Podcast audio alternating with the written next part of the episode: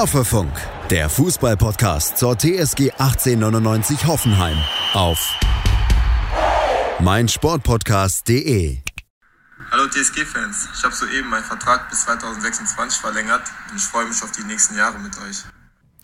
Und damit begrüßen wir euch ganz herzlich zur Folge 98 von Hoffefunk. Und vor einer Stunde ist uns hier die Meldung reingeflattert, dass Ilas Bebu seinen Vertrag verlängern wird. Ähm, und Jonas, was waren deine ersten Gefühle, deine ersten Eindrücke, als du diese Meldung gelesen hast? Phänomenal. Also mich freut es wirklich sehr.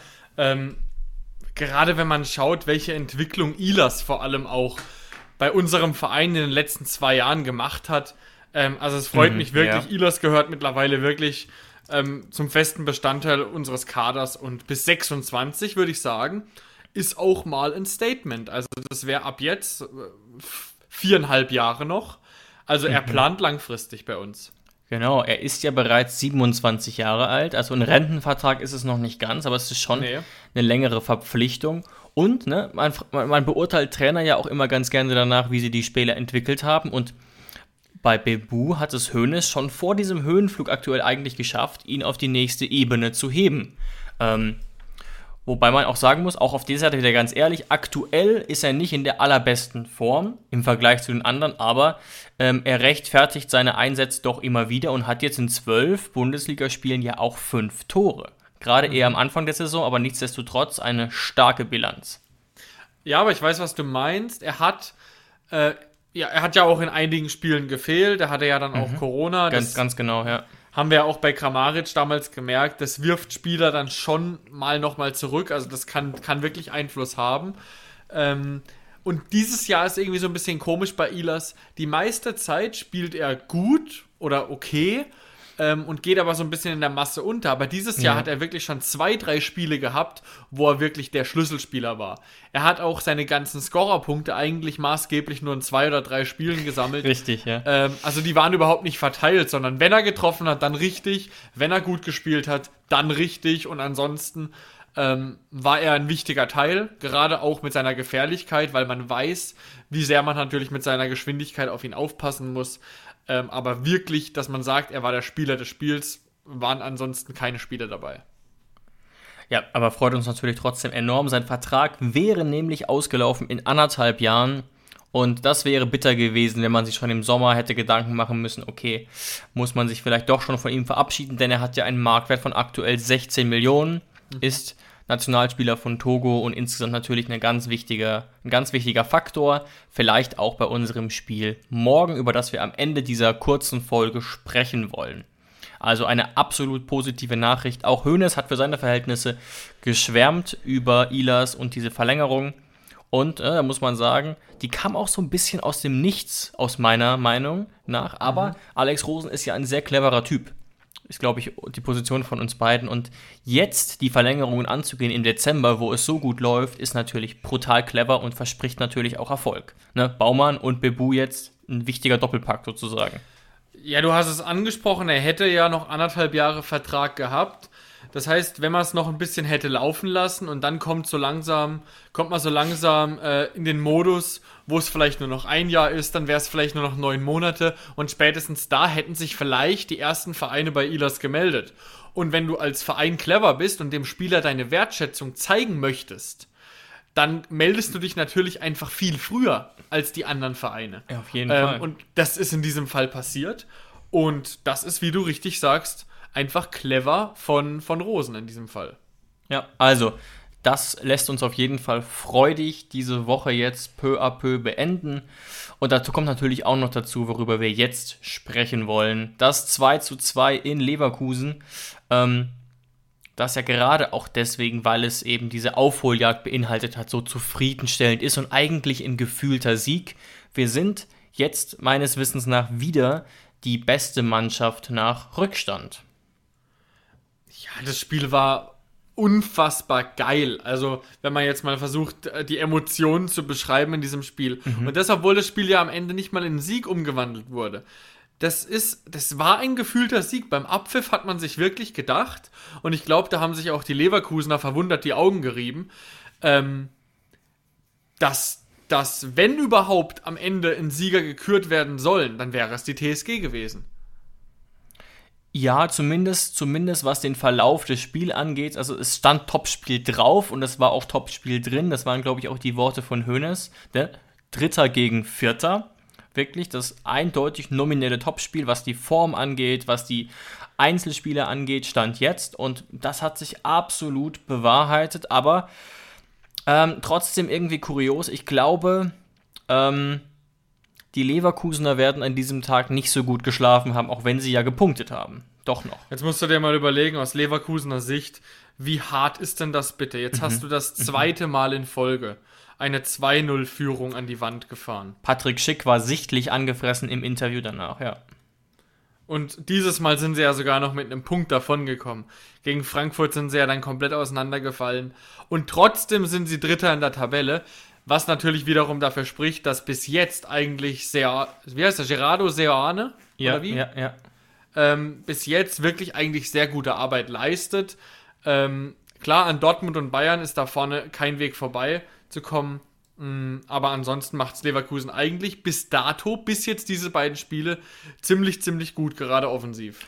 Und man muss auch sagen, du hast es mir, glaube ich, per WhatsApp auch geschrieben und hattest damit völlig recht. Man hat gesehen, was für starke Einzelspieler Leverkusen auf dem Feld hat. Da konnten wir so nicht mithalten. Also ich spreche da insbesondere jetzt von Wirtz und von Schick. Ähm, Diaby auch zum Teil, aber äh, da hatten wir den einzelnen starken Mann nicht auf dem Feld, was auch daran liegt, muss man so hart sagen, dass Kramaric einmal mehr enttäuschend war. Ja, wir haben das ganze Spiel wieder darüber geschrieben und uns ausgetauscht, dass Kramaric über lange Zeit des Spiels mit der unauffälligste war, beziehungsweise sogar einige, einige Böcke dabei hatte, in denen er, ich würde mal sagen, 30, 40 Meter vom Tor oftmals den Ball verloren hat. Das habe ich bestimmt zwei oder drei Mal in der ersten Halbzeit beobachtet. Und das darf dir natürlich eigentlich gegen eine Kontermannschaft wie Leverkusen nicht passieren gerade wir, wir standen ziemlich hoch. Ja, und wenn richtig. du dann, wenn du, wenn du dann die Power siehst von Diaby und Bellarabi, die da über den Flügel, über die Flügel kommen, darfst du keine dummen Ballverluste machen. Und die hat Kramaric mal wieder, macht er ja öfter mal, wenn er mit dem Kopf durch die Wand will, gemacht. Und was mir auch so krass aufgefallen ist dieses Mal, gerade wenn du, wir haben über Qualität von Einzelspielern geredet. Wir sind uns einig, die die Qualität an Einzelspielern ist am höchsten bei Leverkusen, mit Abstand bei Schick momentan, bei Wirtz und bei Diaby. Aber wenn du jetzt mal die Qualität von Diaby mit Kramaric vergleichst, Diaby ist eine Waffe im Konterspiel. André Kramaric ist, was Konter angeht, nahezu wirkungslos, meiner Meinung nach. Ja, du hast leider völlig recht und ich weiß auch nicht genau, woran es liegt. Also vielleicht fehlt ihm, und es klingt kurios für einen Stürmer, aber ihm fehlt manchmal so ein bisschen der Zug zum Tor. Natürlich auch das Tempo, aber nicht mal nur. Wie gesagt, wir wissen alle auch, dass Dabur kein Sprintmonster ist, aber er war ja der Stürmer, der jetzt über vier Spiele lang eben mitbewirkt hat, dass es so gut lief. Und irgendwie bei Kramaric mhm. weiß ich nicht so genau. Ähm, ja, also sagen wir mal so, man hat schon gemerkt, dass der Potenzial hat, auch wieder in dem Spiel. Aber man erwartet einfach mehr ähm, und hat einfach, war einfach so ein bisschen geschockt, wenn man ihn gesehen hat und auf der anderen Seite dann Wirtz, Schick und Diaby. Mm, ja, ja. Und ähm, ich glaube, ich habe es dir auch gesagt, weil ich weiß ja, dass Kramaric auf dem Papier eigentlich nicht langsam ist. Man sieht ja dann immer wieder die, die kmh, da haut Kramaric ab und zu auch mal ein über 33 kmh raus. Jetzt ist natürlich das Problem mittlerweile, dass die Innenverteidiger so wahnsinnig schnell geworden sind, dass da teilweise Innenverteidiger in der Bundesliga 35, 36 kmh rennen, regelmäßig. Also es ist fast schon ein Wunder, wenn da immer noch ein Mats Hummels mithalten kann mit seinen 16 km/h Spitzengeschwindigkeit. ähm, aber ja, also sagen wir es mal so, um es abzukürzen, dass der Spielstil, den wir gegen Leverkusen versucht haben, war nicht auf Grammaric zugeschnitten, das hat man gemerkt. Grammaric wollte trotzdem das Spiel an sich reißen, das hat nicht funktioniert und ähm, deswegen war Kramaric eigentlich absolut kein Faktor in diesem Spiel, auch wenn er in der zweiten Halbzeit ein bisschen aufgedreht hat und natürlich auch zwei Hochgeräte hatte. Wir erinnern uns einmal an die Chance, die er Volley genommen hat, die aber genau auf den Mann äh, auf Radetzky war. Und die zweite Großchance, der Kopfball, der leider ans Lattenkreuz ging. Da Das hätte er natürlich, Ja, die zwei Kramaric-Szenen ansonsten sehr, sehr blass eigentlich. da hätte er natürlich dann, wenn man ihn jetzt nur als Mittelstürmer begreift, natürlich sein Spiel wieder retten können. Aber er hat sie halt beide auch nicht genutzt und war eben auch, ja, im Anführungszeichen Spielaufbau wirklich keine Hilfe. Und auch was wir auch gesagt haben und festgestellt haben schon während des Spiels, dieses neue System, wir waren von Anfang an skeptisch, als wir gesehen haben, okay, Baumi auf der 10, Bebu und Kramer vorne. Ein ganz anderes System als die letzten vier Partien und es hat auch nicht funktioniert. Vielleicht auch gar nicht nur wegen des Systems, aber auch deshalb, weil auch Baumi nicht da war, wirklich nicht da war und man eigentlich Bebu und Kramer, wenn sie jetzt nicht dieses Standing hätten, auch deutlich früher hätte auswechseln können. Ja, du hast eigentlich die zwei, die zwei besten Spieler, die zwei formstärksten Spieler hast du eigentlich gegen Leverkusen auf der Bank gehabt. Und man muss natürlich jetzt auch sagen, man hat auch gemerkt am Ende des Spiels, dass die beiden Spieler wieder auf dem Platz waren. Es ist eigentlich kurios, dass wir darüber, reden. Wir haben eigentlich jetzt so, so oft darüber geredet, äh, in was für einer Krise in Anführungszeichen Dabur steckt, dass wir nicht verstehen, warum er sein Potenzial nicht ausspielt. Und auf einmal dreht er so auf, dass wir tatsächlich bei einem Spiel darüber diskutieren, warum nicht er spielt, sondern Kramaric oder Baumgartner. Also, das ist einfach irgendein äh, ein Gedanke, an den ich mich noch nicht ganz gewöhne. Aber der Ja, klar. Gedanke, aber der Gedanke ging mir durch den Kopf. Ich will es mal an einem, an einem Beispiel exemplarisch vorstellen. Ähm, hier. Beim 1 zu 0. Also wir sind uns, glaube ich, David, wir sind uns einig, die erste halbe Stunde geht meiner Meinung nach an Leverkusen. Wir hatten großes, großes Glück, dass es nur 1 zu 0 stand zur Halbzeit. Ähm, es hätte auch höher ausgehen können. Ich meine, da waren Pfostenknaller dabei und so weiter und so weiter. Also wir waren, man hat gemerkt, wie hoch wir standen und dass Leverkusen einfach eine individuell klasse Mannschaft ist. Aber als das 1 zu 0 dann tatsächlich gefallen ist, da hat Kunusu, der Rechtsverteidiger von Leverkusen, der eigentlich Innenverteidiger ist, hat sich mit einer winzigen Wendung äh, befreit von drei Spielern von uns in der eigenen Hälfte. Von Raum, von Baumgartner und Kramaric. Und mit dieser einen kleinen Wendung war dann der komplette Raum äh, in, in der Offensive frei. Der Pass auf Diaby muss, war dann eigentlich verhältnismäßig ein leichtes. Und ja gut, die Flanke kam dann natürlich klasse rein und, und ein Stürmer, der so gut in Form ist wie Schick, der macht den dann auch rein. Aber die Schlüsselszene dieses Tors war die Befreiung von Kunusu und mein Statement zu diesem Tor ist, ich bin mir nicht sicher, ob mit der Giftigkeit und der Galligkeit von Rutter und Dabur Kunusu sich hätte so einfach befreien können. Ja, also Kramaric ist eben wirklich da nicht so giftig oder er, er sagen wir mal so, er ist schon bemüht. Er ist nicht faul, das darf man auf keinen Fall sagen, was bei Kramaric, aber er ist eben im Spiel gegen den Ball einfach nicht allzu effektiv.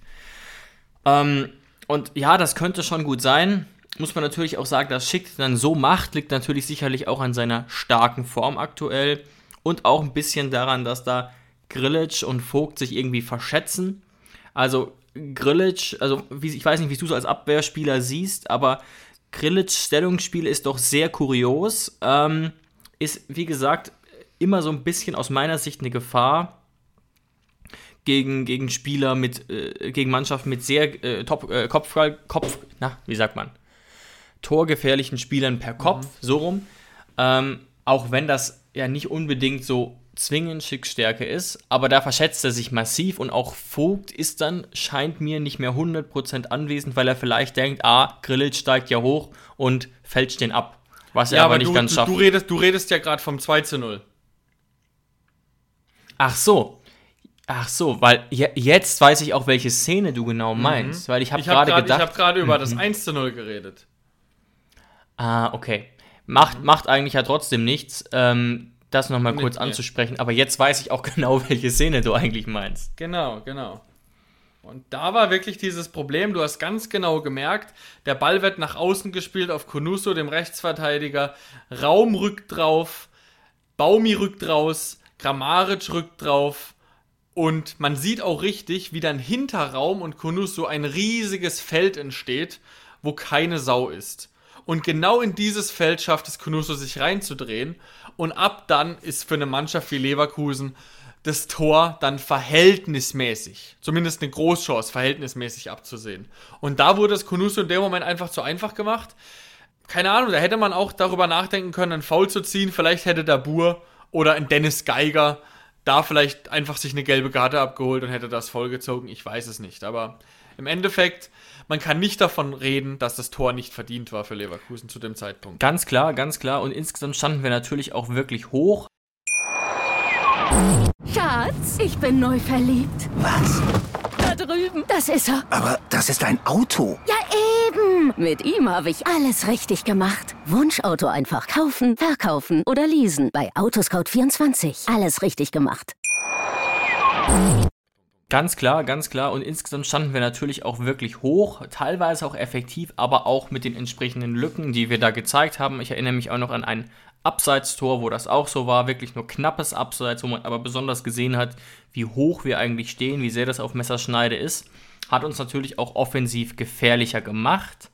Und ich finde dieses Spiel eigentlich so ein bisschen, ja, fast schon schizophren, weil man durchaus sagen kann, dass Leverkusen hier 3-0 in Führung gehen muss. Das ist eine Aussage von Seoane, kann man so sagen.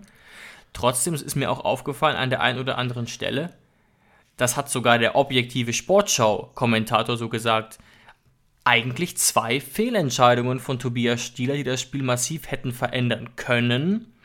Ähm, ich beschwere mich über die gar nicht so sehr, muss ich ganz ehrlich sagen, weil es mir nicht eindeutig genug war. Aber wenn du da so ganz genau ins Lehrbuch guckst, ganz genau und hast da die Zeit, ähm, im, im Schiedsrichterseminar musst du eigentlich in beiden Situationen für uns pfeifen. Und Jonas, du weißt wahrscheinlich, was ich meine.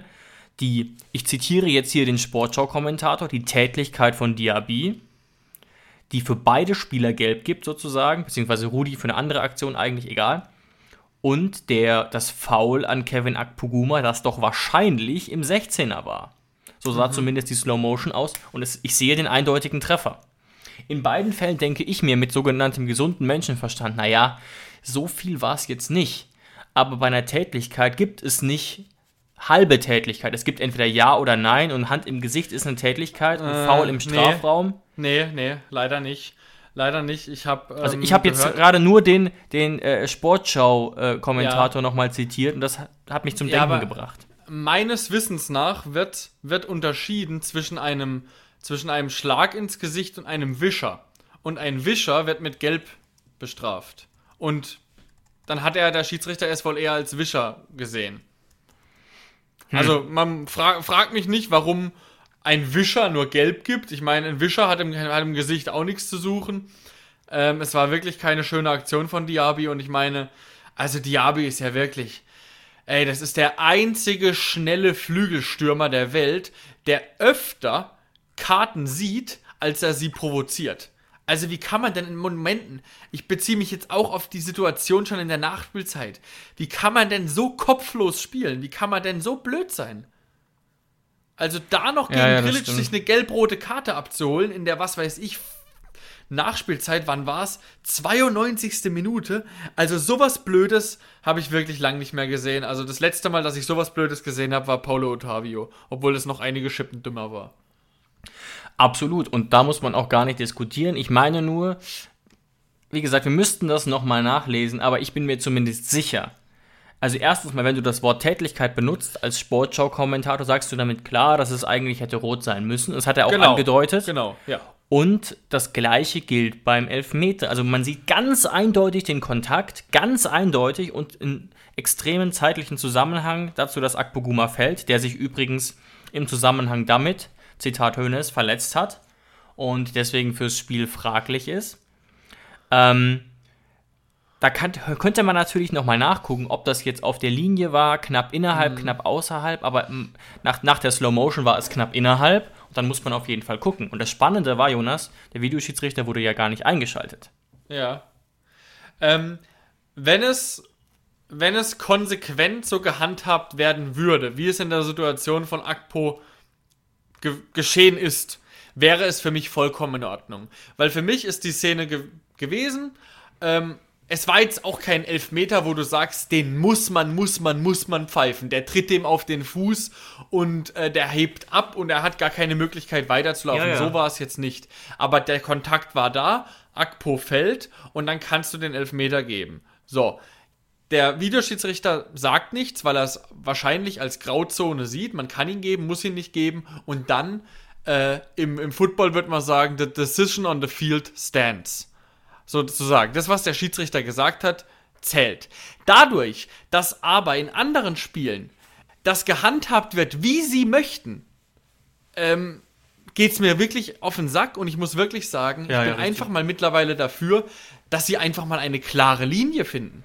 Weil wie soll der Fußballfan, wie sollen wir jetzt wissen, ob es in dieser Situation angemessen wäre, ähm, da den Videoschiedsrichter einzuschalten und in welcher Situation es nicht angemessen wäre, wenn die es in Köln doch selbst nicht wissen. Die haben doch selbst keine Ahnung, wann sie, in welcher Situation sie eingreifen sollen oder nicht. Das ist eine Willkür, die da an den Tag gelegt wird. Und Willkürlichkeit ist mit Abstand das Schlimmste, was man einem Sportfan antun kann. Weil da, da, da hat man das Gefühl, dass es überhaupt keine Kontrolle gibt, überhaupt keine Regeln gibt, an die man sich überhaupt halten kann. Ja. Äh, Ja. Und ab, abschließend ganz kurz noch, der Vollständigkeit halber. Ich habe eben die ganze Zeit vom Rechtsverteidiger Kunusu geredet. Er heißt Kosunu. Also da habe ich ein bisschen was verwechselt. Entschuldigung dafür. Ja, genau. Also was ich damit eigentlich nur klar machen wollte, ist, was ich, das werde ich gleich nochmal sagen. Also Punkt 1, was ich einfach nur sagen wollte, ist, das ist so eine typische Situation. Aus dem Spiel heraus kann ich da sogar als TSG-Fan akzeptieren, dass es keinen Elfmeter gibt. Ich sage aber, wenn Tobias Stieler sich das in Slow Motion anguckt, hat er eigentlich keine Wahl. Und das ändert jetzt nicht unbedingt was daran, dass es eine klare Fehlentscheidung ist, ne? Aber Slow Motion ist halt auch was anderes als die Realität. Und deswegen ist es auch so schwer, da die klare Linie zu sehen, weil du siehst, okay, klarer Treffer im Strafraum, scheiße, muss ich geben, auch wenn Akpoguma gar nicht wirklich in der Nähe des Tores war. Das ist nur meine These dazu. Keine Da Beschwerde. Was ich nur recht. sagen wollte, ist eben die Schizophrenie, dass Leverkusen hätte 3-0 führen können. Und man also auch, auch als TSG-Fan dachte in der 60. okay, wir sind jetzt besser drin, aber das wird wohl nix. Und das irgendwie schon so halb akzeptiert hatte. Und auf der anderen Seite, dass es trotzdem auch diese kleinen Entscheidungen gab, die alles hätten ändern können und die wirklich, ja, knapp waren. Und das macht das Spiel irgendwie noch spannender, noch interessanter. Es war wirklich ähm, ein Spiel, da konnte man gar nicht einnicken. Ja. Um deinen Punkt sogar noch ein bisschen zu bestärken, wo es mir ganz oft so geht, ist bei Handelfmetern. Wenn jetzt eine Situation kommt, es kommt ein Schuss und der, der, der Ball geht irgendwie an die Hand vom Verteidiger und aus, aus Echtgeschwindigkeit würde der Schiedsrichter sagen, boah, der Schuss, der kam so aus dem heiteren Himmel, der war so stark, da kann der Verteidiger eigentlich gar nicht kontrolliert hingehen. Dann geschieht aber, dass der Kölner Video Assistant sagt, guck's dir nochmal selber an. Und in der Sekunde wird das Bildmaterial so hergerichtet und so verlangsamt, dass, Ja. wie du richtig sagst, der Schiedsrichter gar keine andere Wahl mehr hat, als den Elfmeter zu geben. Weil es eine, weil die, die, die, die Drosselung der Geschwindigkeit ergibt eine ganz andere Situation. Und macht das Ganze viel deutlicher, als es dann Genau. wirklich war. Und, und auch Genau. auch viel härter, ja. Genau, und das ist ja auch wieder so etwas, was willkürlich ist. Dann ist der Punkt der Willkür eben an der Stelle, wo der Videoschiedsrichter sagt, guckst dir selbst an oder guckst dir eben nicht selbst an, ist okay. Also egal, wo man hinschaut, es gibt einfach immer noch oftmals Probleme mit der Einheitlichkeit der Umsetzung der Regeln und das nervt wirklich jeden Fußballfan. Genau, und da wollten wir jetzt nochmal deutlich machen, okay, wie interessant eigentlich der Verlauf dieses Spiels war. Und er war tatsächlich dann auch anders, unter anderem durch die Wechsel. Ja. Auch gerade, ne? Also sowohl Stiller als auch Dabur als auch Rütter haben dieses Spiel maßgeblich beeinflusst. Da hat Hoeneß ein glückliches Händchen bewiesen und mit Angelo Stiller, herzlichen Glückwunsch an der Stelle, haben wir jetzt den 16. Bundesliga-Torschützen nach 16 Spieltagen. Das ist unfassbar viel. So viel hat in der ganzen Liga niemand. Und ja, auch ein, ein kurioses Tor, dass Angelo Stiller da, der nach eigener Aussage einfach zu langsam war, um früher am Ball zu sein, um ihn richtig reinzugeben, es einfach mal versucht hat. Und ja, Ja. trotzdem ein schönes Tor, wo Radetzky natürlich auch nicht ideal aussieht. Auch ein Traumpasser, äh, traumhafter Pass von Kevin Vogt in der Richtig. Situation. Den wollte er genauso. Also haben wir uns wirklich verdient, dieses Tor. Ähm, und bevor wir jetzt nochmal zum Abschluss vielleicht noch zwei, drei Minütchen unsere Mannschaft dann feiern für die Aufholjagd. ähm, nach der Halbzeit fand ich, dass wir wirklich gut rauskamen. Also man hat, finde ich, nach der, nach der Halbzeit eine ganz andere TSG gesehen, auch unter anderem durch die Wechsel von Kadajabek und Stiller. Und eigentlich dachte ich wirklich in der 63. Minute, als das Tor von Schick passiert ist, wo du eben schon ein bisschen was davon äh, gesagt hast, da dachte ich, okay, das hat uns jetzt das Genick gebrochen. Also davon, davon erholen wir uns in Leverkusen nicht mehr, dass wirklich nach einer Viertelstunde, einer, Druck, einer Druckphase von uns so ein Kopfballtor genau in den Knick geschieht. Also ich glaube, da ist auch eine Mannschaft, die so gut drauf ist wie wir momentan, dann zugeknickt und das wird heute leider nichts mehr. Aber dann ist etwas passiert äh, in, der, in der 68. Minute und da haben wir dann, da hat glaube ich jeder TSG-Fan nochmal kurz aufgeatmet wegen den letzten Wochen. Rütter und Dabur standen gleichzeitig ähm, an der Seitenlinie und haben darauf gewartet, eingewechselt zu werden. Ja, genau. Und das hat schon äh, einen Einfluss gehabt, auch wenn man natürlich sagen muss, dieses Stiller-Tor, da war schon auch Glück dabei. Letztlich aber auch eben dadurch verdient, dass wir eben diese Druckphase hatten vor dem äh, Kopfballtor von Schick. Da hätten wir uns schon den Anschlusstreffer eigentlich verdient, aber das hat es eben auch so ja, geil aus TSG-Sicht gemacht, dass man schon denkt, okay, die Lichter sind aus, 0 zu 2 und dann eben doch nochmal durch so ein kurioses Tor, du hast recht, toller Pass von Vogt, der wahrscheinlich damit rechnet, dass Stiller ihn wieder reingeben will, was er ja auch wollte und ja, Radetzky ähm, sieht wie gesagt nicht so gut aus, aber freut uns natürlich umso mehr, weil dann war wirklich wieder Leben in der Bude und dann wurde es auch richtig spektakulär. Ja, also das, das letzte Tor, 83. Minute. Also ich glaube, da, da ist jeder von seiner Couch aufgesprungen. Als Rütter da am Verteidiger so vorbeizieht, die Hereingabe wird noch ein bisschen abgefälscht vom, vom Leverkusener Spieler und trotzdem schafft es Dabur den Ball so zu kontrollieren mit der Hacke, dass er genau dahin fliegt, wo er ihn haben wollte. Also da, da unterstelle ich Dabur wirklich Absicht. Den wollte er genauso. Oder? Glaubst du auch? Ja, und das gelingt natürlich auch nur einem Spieler, der Selbstbewusstsein hat aus den letzten Spielen. Ich sag's gerne nochmal, Dabur hat diese Saison jetzt 13 Einsätze bei 586 Minuten und in diesen 586 Minuten 9 Torbeteiligungen. 5 Tore, 4 Assists. Das ist langsam echt äh, sehr, sehr stark und den hätte er natürlich vor 6, 7 Wochen nicht so gemacht, muss man mal ganz ehrlich sagen.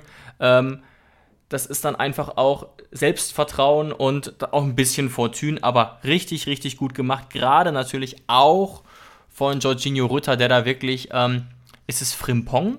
Ich weiß es nicht genau gerade. Nee, der spielt doch gar nicht. Ja, das tut mir leid, aber der da wirklich den Außenverteidiger extrem abkocht. Junge, Junge. Ja. Ja, genau. Ja, er hat ja mittlerweile sogar mehr Saisontore als Kramaric. Also der ja so ein bisschen mehr als doppelt kleinen, so viel. Der, der ja mittlerweile in so, einer, in so einer kleinen Torkrise steckt. Das wird ihm ja verziehen, dadurch, dass er dieses Jahr so extrem viele mhm. Vorlagen gemacht hat. Äh, aber wie, wie, hat, wie haben viele Zeitungen es diese Woche geschrieben? Der große Unterschied von der diesjährigen TSG zur TSG davor ist eigentlich, dass wir uns so langsam von Kramaric abnabeln. Also im Sinne von, dass wir nicht mehr so abhängig von Kramaric sind. Und das weiß auch die Fußballwelt jetzt mittlerweile wertzuschätzen, dass die T sonst hieß es ja immer so, die TSG ist Kramaric und wenn Kramaric nicht dabei ist, dann ist die TSG maximal noch die Hälfte. Mittlerweile passt der Spruch auf diese TSG von Sebastian Hoeneß überhaupt nicht mehr. Ja, absolut. Da ist wirklich Sebastian Hoeneß eine Entwicklung gelungen und diese, diese gute Phase ist jetzt doch auch schon deutlich, ja, länger, um nur als, als kurzer Trend bezeichnet zu werden. Wir werden auf jeden Fall, also ich glaube mathematisch nicht, aber wenn man es realistisch sieht, auf jeden Fall auf einem europäischen Platz überwintern. Selbst wenn es ganz blöd läuft. Ja, also wir werden mindestens auf sieben überwintern. Selbst wenn wir ähm, verlieren und Frankfurt, Mainz und Freiburg hinter uns gewinnen. Einfach auch wegen dieser starken Tordifferenz von uns jetzt 34 zu 25 Tore. Muss man sich mal überlegen, ne? 34 Tore nach 16 Spieltagen, das ist wirklich sensationell von 16 verschiedenen Torschützen und am Ende ja sogar noch dieses Mini-Gefühl nach dem Diaby, die von dir angesprochene dumme, aber gerechtfertigte gelb-rote Karte kriegt, dass man mit einem, dass man vielleicht sogar noch da hätte den Lucky Punch erzielen können. Aber ich muss auch sagen, wir haben es sogar getippt, das mhm. Ergebnis, das Remis. kann man damit echt zufrieden sein. Ähm, und ja, Leverkusen haben wir dadurch doch ziemlich geärgert, die mal wieder defensiv so ein bisschen gewackelt haben, aber offensiv natürlich auch sehr überzeugt haben. Die Frage, die wir uns jetzt natürlich noch stellen müssen, ist, wie verabschiedet uns die TSG in die Weihnachtszeit? Mit welchem Ergebnis? Ein Spiel ja. steht noch an am Samstag, morgen Heimspiel in der Pre-Zero Arena gegen Mönchengladbach. Gegen ein Mönchengladbach, das momentan eigentlich gar nicht Gladbach ist. Ich habe es mal kurz rausgesucht. Gladbach hat in den letzten vier Bundesligaspielen 17 Gegentore bekommen. 17. Ja. Alter. Gladbach hat zuletzt gespielt die Flasche leer, muss man sagen. Wirklich ja. katastrophal. Ähm, natürlich auch mal den ein oder anderen guten Moment. Ich habe mir auch nochmal die Zusammenfassung des letzten Gladbach-Spiels angeguckt gegen Frankfurt. Das hat ja Hoeneß auch so ein bisschen verteidigt, dass man schon die Ansätze sieht, aber das hat sogar Kevin Trapp nach Abpfiff gesagt, der ja mit seinen Frankfurtern Gladbach besiegt hat. Man merkt den Gladbachern ähm, an, dass ihnen Selbstvertrauen fehlt. Sie machen teilweise einfache Fehler, einfache Ballverluste, wie zum Beispiel von Zakaria gab es ja auch beim Duell. Und sie stehen dann doch relativ hoch. Adi Hütter versucht offenbar seinen Fußball durchzudrücken. Ähm, hoch zu stehen, äh, aggressiv drauf zu gehen, wodurch, dann hinten enorme Räume entstanden sind, die äh, Frankfurt ausnutzen konnte. Nichtsdestotrotz haben sie auch oft, waren sie auch offensiv gefährlich, das kann man jetzt gar nicht wegdiskutieren. Aber einer der wichtigsten Leute wird fehlen, weiterhin nach meiner Kenntnisstand, das ist Jonas Hofmann der sieben Bundesligatore hat. Und ansonsten trifft auch fast niemand Jonas. Das war mir gar nicht so richtig klar. Bei der Offensive, ne, mit Hofmann, mit Stindl, mit Player, Embolo, Hermann, Tyram, haben die Gladbacher nach 16 Spielen 21 Tore. Das ist doch wirklich sehr überschaubar, ähm, ehrlich gesagt. Und aber auch 31 Gegentore. Mm. Und die meisten kommen eben, wie du gerade gesagt hast, aus den letzten vier Spielen, wo es nochmal deutlich nach unten ging. Viele rechnen damit, dass Adi Hütter ähm, den Monat nicht mehr überlebt. Ja, also das, das wäre natürlich wirklich bitter für ihn. Gerade weil er ja auch die Entscheidung getroffen hat, Frankfurt in Richtung Gladbach zu verlassen und dann ähm, scheitert er da so. Und diese Abhängigkeit von Gladbach, gerade in diesem Jahr von Jonas Hofmann, die hast du schön rausgearbeitet.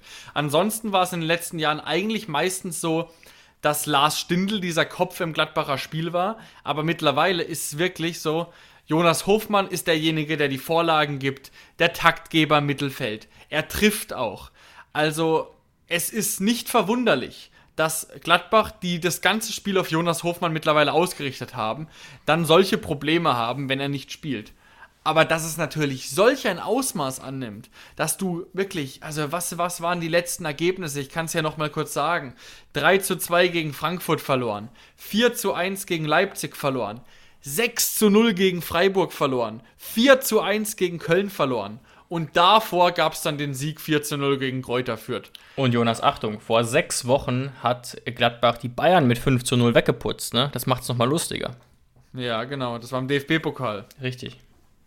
Ja, äh, mal kurz zum Überprüfen. War da Jonas Hofmann noch dabei? Ja, war er. Und weißt du, was er für eine Note gesammelt hat? Eine 1,0. Wie viele Tore hat in dem Spiel Jonas Hofmann gemacht? Er hat, warte, eine Vorlage gemacht. Er hat äh, eine Vorlage, eine Vorlage. Ach, er hat doch nur eine Vorlage gemacht. Tja. Und hat kein Tor geschossen. Aber er war wohl doch wichtiger fürs Spiel, als ich jetzt hier im Netz sehen kann, denn er hat eine 1,0 vom Kicker bekommen. Also ja, da das war wirklich ein beeindruckendes Spiel und davon sind die Gladbacher natürlich aktuell sehr weit entfernt. Man muss sagen, die Gladbacher haben natürlich einen besseren Kader als wir, aber eben gerade das Thema Was? Moment. Findest du wirklich? Pff, nicht deutlich, aber leicht. Leicht schon. Also alleine, schau, wenn du dir mal Schau mir mal bitte, such mir mal bitte die Marktwerte raus. Im Vergleich vom gesamten Team. Äh, 272 Millionen hat Gladbach und wir haben 200 Millionen. Ja, okay, von den Zahlen her äh, ist ein kleiner Unterschied. Das sind 30 Prozent mehr. Gut, sagen wir es anders. Gladbach hat auf jeden Fall mehr Geld zur Verfügung, habe ich ja gerade quasi bewiesen. Ja, das stimmt. Ja. Investieren auch mehr sie performen halt gerade nicht. Aber sagen wir, ich, ich formuliere es mal um. Alleine dir folgende Spieler ähm, in der Offensive leisten zu können. Hannes Wolf, Markus Thüram, Jonas Hofmann, Patrick Herrmann, Lars Stindl, Briel Donald Embolo und Alassane Plea. Das ist schon in der Breite deutlich vor uns. Wir haben auch Top-Spieler vorne, aber nicht ansatzweise in dieser Breite.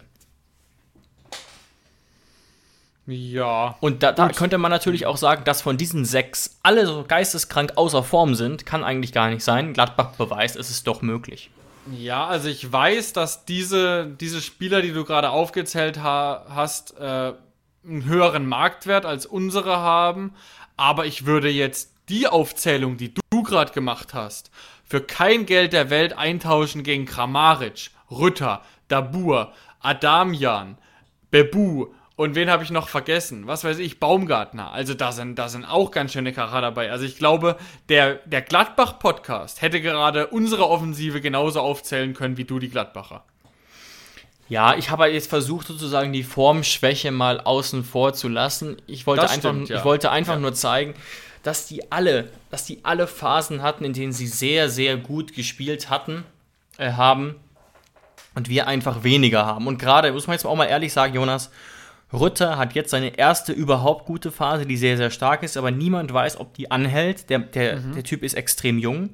Dabur hat echt eine Weile gebraucht, bis er jetzt auf diesem extrem hohen Niveau bei uns ist. Hat äh, lange wirklich durchschnittlich nur gespielt. Ähm, Kramer ist jetzt eigentlich, würde ich sagen, nicht ansatzweise bei 100% und ein Adamian leider auch nicht. Ja.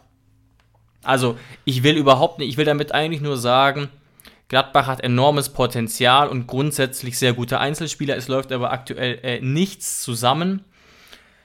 Hat sich auch gegen Frankfurt gezeigt, aber das heißt jetzt nicht unbedingt, dass wir äh, es da leicht haben werden. Aber man muss das auf jeden Fall nutzen. Ich glaube, und den Eindruck hatte ich auch in den letzten Spielen und Wochen, Gladbach ist sehr leicht zu verunsichern. Also da, da, da müssen nur ein, zwei Sachen bei Gladbach nicht gelingen und bei uns eben gelingen und das Spiel ist mehr oder weniger durch. Mir ist da auch gerade als Schwäche nochmal die rechte Außenposition aufgefallen, wo, glaube ich, Joe Skelly gespielt hat. Ich weiß nicht, ob er das nochmal tun darf. Vielleicht rückt da Leiner wieder rein. Aber die sind wirklich, da war wirklich komplett offene Hose rechts. Ähm, und auch sonst die ganze Abwehr. Ähm, trotz Ginter da als Regisseur, meine Güte, sah teilweise wirklich äh, äh, sehr löchrig aus, aber Plea, Embolo und Neuhaus vorne haben schon einen soliden Job gemacht. Ja, also ich glaube, es sieht momentan einfach nicht gut für Adi Hütter aus. Also der Kader sollte wirklich ausreichen, um in der Bundesliga um Europa eine Rolle spielen Ja, zu genau. können. Und wenn es quasi reicht, dass Jonas Hofmann ausfällt, damit es Adi Hütter nicht mehr gelingt, Gladbach zu Siegen zu verhelfen, dann glaube ich nicht, dass er noch wirklich, wirklich lange auf der Bank sitzen wird. Und vielleicht, vielleicht, vielleicht geben wir Adi Hütter morgen schon den Gnadenstoß. Ja, das hoffe ich doch auf jeden Fall. Ähm, es wäre auf jeden Fall wichtig, an diese Serie anzuknüpfen. Ich glaube, man sollte hier keine Erwartungen mehr stellen. Man sollte sich einfach auf dieses Spiel morgen freuen.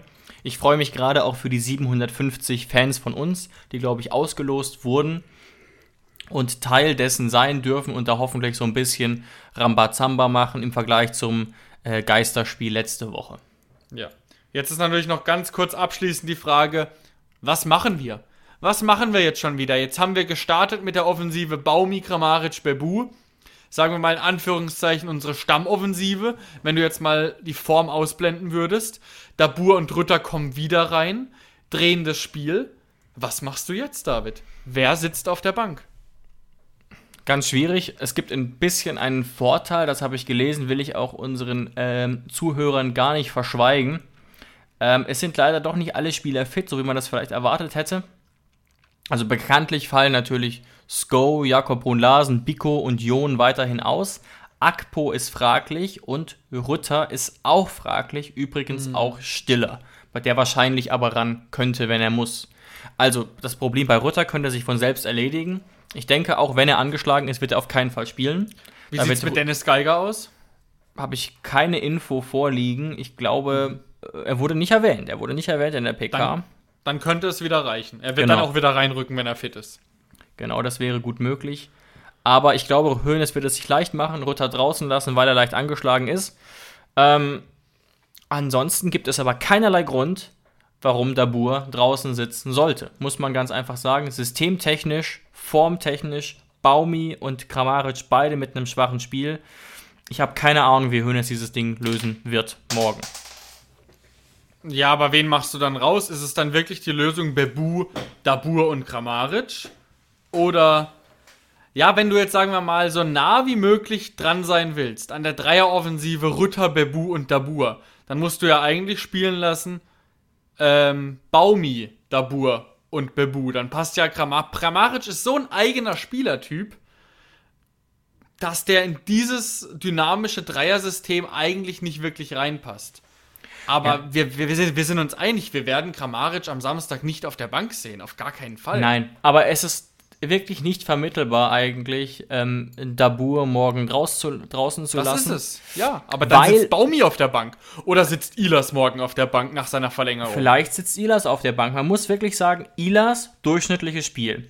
Kramaric unterdurchschnittlich, Baumi auch unterdurchschnittlich, Dabur stark. So, vor allem auch wegen des Tors natürlich, aber ist ja egal. Also es gab keinen Spieler außer Rutter und Dabur, die stark performt haben zuletzt. Mhm. Also, ähm, irgendeiner wird da rausrücken müssen. Wir werden diese Frage heute nicht beantworten können. Nee. Beobachten das Ganze aber natürlich sehr gespannt.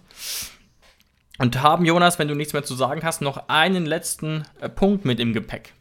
Mhm. Ja, gerne.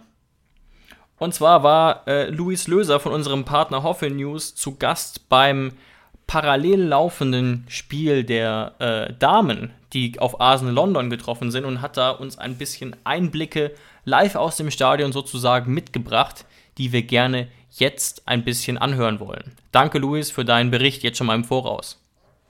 Hallo David und Jonas, schön, dass ich euch mal wieder ein bisschen Eindrücke mitgeben darf, diesmal von den TSG Frauen, die ja am Mittwoch genau parallel quasi zum 2 zu 2 in Leverkusen daheim gegen Arsenal gespielt haben, wo ich natürlich erstmal sagen muss, dass die Ansetzung genau gleichzeitig natürlich extrem unglücklich ist und vielleicht auch ein bisschen sinnbildlich dafür steht, wie teilweise der Frauenfußball so ähm, vor allem in Deutschland behandelt wird. Aber nun gut, ähm, möchte lieber auf die positiven Sachen blicken, nämlich, dass die TSG wirklich eine enorm gute erste Debütsaison in der Frauen Champions League äh, gespielt hat, ist ja dieses Jahr auch genau direkt zur, zur Hoffenheims erster Qualifikation auch ein neues System mit etabliert worden, mit so mehreren Qualifikationsrunden und dann einer Gruppenphase. Äh, die TSG hat eben alle Runden überstanden und sich dann für diese Gruppenphase qualifiziert. Und wenn man sich mal diese Gruppe vorher angesehen hat, dann war so ein Weiterkommen nicht unbedingt wahrscheinlich. Mit Barcelona hat man den amtierenden Champions League-Sieger, mit äh, Arsenal momentan auch Tabellenführer in der englischen Premier League, was so eigentlich das Nonplusultra im Frauenfußball ist umso erstaunlicher dann doch, dass Hoffenheim am Ende so knapp am Weiterkommen vorbeigeschrammt ist. Ging ja los mit einem eindeutigen Sieg gegen Köhe am ersten Spieltag, gegen Arsenal dann eher so eine unglückliche 4 zu 0 Niederlage. Also man hat da eigentlich schon eine echt gute Leistung gezeigt. Der, die Niederlage ging sicherlich in Ordnung, aber dass sie dann so hoch ausfällt, war eigentlich ein bisschen, äh, ja, ein bisschen schmeichelhaft auch für Arsenal, was jetzt im Nachhinein sicherlich der TSG auch so ein bisschen ins Genick gebrochen hat, weil man ja äh, durch den direkten Vergleich ausscheidet. Ähm, um jetzt mal aufs Spiel zu, äh, zu sprechen zu kommen, TSG hat ja wirklich 4-1 gewonnen mit einem 6-1 oder einem 5-0, wenn man weiter gewesen. Ist eigentlich auch, am Anfang hat man noch so ein bisschen die Verunsicherung gemerkt beim hinten rausspielen, da wenn Arsenal da mit zwei Stürmerinnen vorne anläuft, wo eine davon äh, Dritte wurde bei der Weltfußballerin war, nämlich Vivian Midema dann äh, ist das auch nicht erstaunlich, aber umso beeindruckender, dass die TSG wirklich bis zum Ende versucht hat, von hinten raus stringent nach vorne zu spielen. Das war, wurde dann ja am Ende von Erfolg gekrönt. So natürlich die beste Phase waren wirklich diese fünf Minuten zwischen der 55. und der 59. in dem sie gleich drei Tore geschossen haben. Ich finde, dass äh, vor allem Gia Corley eine enorme gute Partie gemacht hat, die Mittelfeldspielerin, die erst im Sommer aus Bayern kam und einen Vorlage, ein Tor erzielt hat. Dazu natürlich ähm, Hagel, die gleich einen Doppelpack geschnürt hat. Nach diesen drei, drei Toren innerhalb von wenigen Minuten, ab der 60. Minute quasi, hat Arsenal dann schon tatsächlich auch angefangen, hinten so ein bisschen den Bus zu parken und versuch, zu versuchen, das äh, Spiel irgendwie noch über die Zeit zu bekommen, was ja schon erstaunlich ist bei so einem äh, sehr stark besetzten Team wie Arsenal. Ähm, also wenn man sich da mal die Namen anguckt, die sind äh, wirklich in, im Frauenfußball ganz weit vorne mit dabei, eine der besten Teams Europas. Also letztlich geht die TSG mit erhobenem Haupt aus dieser Gruppenphase, kann wirklich stolz auf sich sein, auf diese Leistung auch wieder. Und äh, ich war wirklich beeindruckt, was die Mädels da auf den Platz gebracht haben. Und das gibt ja nur Hoffnung, dass man sich dann auch dieses Jahr wieder in der Bundesliga für die Champions League qualifizieren kann. Die ist ja nochmal deutlich enger geworden, die Bundesliga jetzt, wo auch Leverkusen und Frankfurt ein bisschen mehr oben mitspielen. Aber jetzt, wo auch dann die Doppelbelastung wegfällt, kann man sicherlich da nochmal Vollgas geben und nächstes Jahr dann vielleicht sogar auch mal die K.O.-Runde angreifen. Aber ich muss echt sagen, ich kann nur empfehlen, mal da vorbeizugucken im Dietmar-Hopp-Stadion. Ist wirklich, hat wirklich großen Spaß gemacht, auch weil das Dietmar-Hopp-Stadion echt ein Schmuckstückchen weiterhin ist. Ähm, auch die Stadionwurst äh, deutlich besser als in Sinsheim vielleicht sogar. Und ähm, damit äh, hier die paar Eindrücke vom Frauenfußball am Mittwoch, der mich wirklich, äh, ich schwärme immer noch davon. Also viele Grüße und ich hoffe doch, dass am Samstag dann auch äh, für die Männer in äh, gegen Gladbach wieder gut läuft.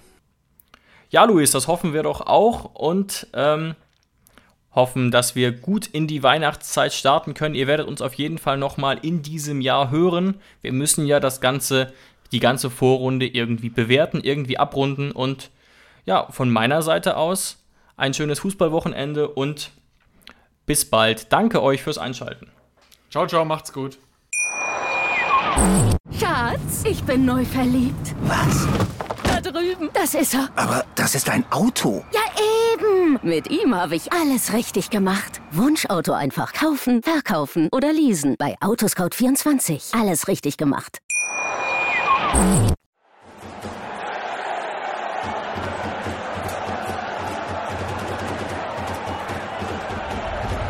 Hoffefunk, der Fußballpodcast zur TSG 1899 Hoffenheim auf meinsportpodcast.de. Schatz, ich bin neu verliebt. Was? Da drüben. Das ist er. Aber das ist ein Auto. Ja, eben. Mit ihm habe ich alles richtig gemacht. Wunschauto einfach kaufen, verkaufen oder leasen. Bei Autoscout24. Alles richtig gemacht.